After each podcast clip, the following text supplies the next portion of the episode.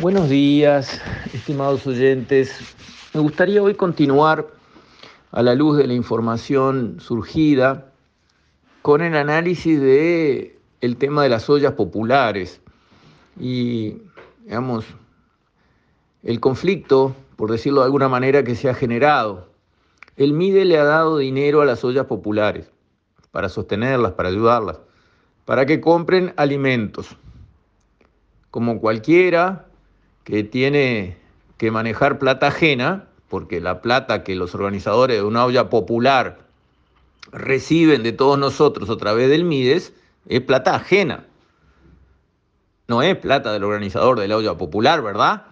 Bien, eso queda claro, digo, porque a veces la gente se confunde hasta en estas cosas muy sencillas y muy básicas. Se le da la plata para un fin, no se le da, tomá, Juan, esta es la tuya. Hacés lo que quieras. Eh, yo quiero dar un poco de comer acá en la olla popular. Ah, bueno, bárbaro. Si querés hacer otra cosa, todo bien. No, no es así, ¿correcto? Bien, estamos todos de acuerdo, ¿no? Izquierda, centro, derecho, todos de acuerdo que así debe ser, ¿no? Bien. Entonces, cuando alguien recibe plata ajena para un fin, debe tratar de cumplir lo mejor posible con ese fin y, además, rendir cuentas. Si recibí cien mil pesos para comprar insumos para las ollas populares, tenés que presentar la rendición de cuentas. Lo hace un chiquilín que va al almacén con plata de la madre, por Dios. Rendir cuentas. Acá está, compré tantos kilos de papa, tantos kilos de fideo, acá están. Acá están las facturas, te la dan en el, en el almacén de barrio más mínimo, te dan lo que compras, te dan algo. A cambio del dinero y de la mercadería te dan un papel.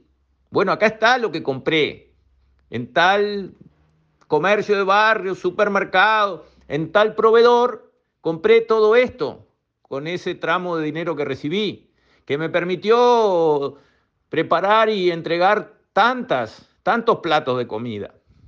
Rendición de cuentas básica, elemental. En vez de eso, no solamente no se entrega la rendición de cuentas de quien pone la plata, que somos todos nosotros, nunca olvidemos eso, sino que además desaparece comida, como ahora ha aparecido. Parece que de esos fondos iban recursos para el U N R A. ¿Cómo es posible? Y salta ahora.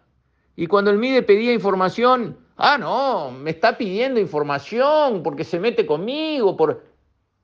Antes de eso, se habían pasado de vivos, haciendo campaña política evidente y destapada. Porque si alguien le susurra al oído a alguien, che, no me acompañá con votar contra la L U C, es una cosa. Cuando pongo carteles, camisetas y pongo el peso arriba, es otra. Después de haber hecho campaña política, cosa que no tiene ningún gollete en una olla popular con plata de todos. Hacer campaña para ninguno lado, ni a favor ni en contra de nada.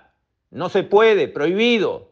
Después de eso, vienen a crear una leyenda urbana de que en el Uruguay hay hambre y que estamos este, al borde del abismo nutricional y, y dale, y dale, y dale. Mentiras, todas mentiras. O sea, reciben la plata y atacan al gobierno con esas mentiras. Y atacan al gobierno haciendo política partidaria contra el gobierno. Y además no rinden cuentas, y además se desvía el dinero que el gobierno entregaba, dinero de todos nosotros, entregaba para ayudar a las personas que estaban en situación difícil. ¡Qué bonito!, ¿no? ¡Qué lindo eso! ¿Y qué tienen que decir de eso? ¿Que está mal rendir cuentas? ¿Que está bien hacer campaña política de lo que uno piensa con la plata de los demás? ¿Es defendible eso? La verdad es que estamos llegando al tiempo en que precisamos limpiar la cancha. Las organizaciones que han caído en estos desaciertos mayúsculos tienen que recibir una cruz. Con ustedes, nada más, muchas gracias y hasta la próxima. Se les apagó esta luz. ¿Por qué? Y porque las acciones tienen consecuencias. Las acciones tienen consecuencias. Eso no quiere decir que las personas que iban allí a buscar un plato de comida porque realmente lo precisaban se queden sin su plato de comida. Irán a buscar el plato de comida en otros lugares donde no se cometan estos deslices imperdonables. Y los hay, y hay muchos, y en todos los barrios. Y además, el gobierno con buen criterio quiere salir de la emergencia en que queríamos llegar a cualquier barrio, a cualquier rincón, a como fuera, para resolver el desastre de la pandemia. Y quiere institucionalizar. ¿Y cuál es el canal institucional para darle comida a gente que lo necesita? El INDA, el Instituto Nacional de Alimentación. Ese es el canal. No Juan con su olla popular, que ya que estamos, vamos contra la L U C, y ya que estamos, vamos contra la reforma educativa, y ya que estamos, creamos la grieta diciendo que nos estamos muriendo todos de hambre, y ya que estamos, ponemos carteles y hacemos comité de base acá. No, Juan, terminó. Eso ya fue. Se toleró en la pandemia. No se tolera más. Es así, se terminó.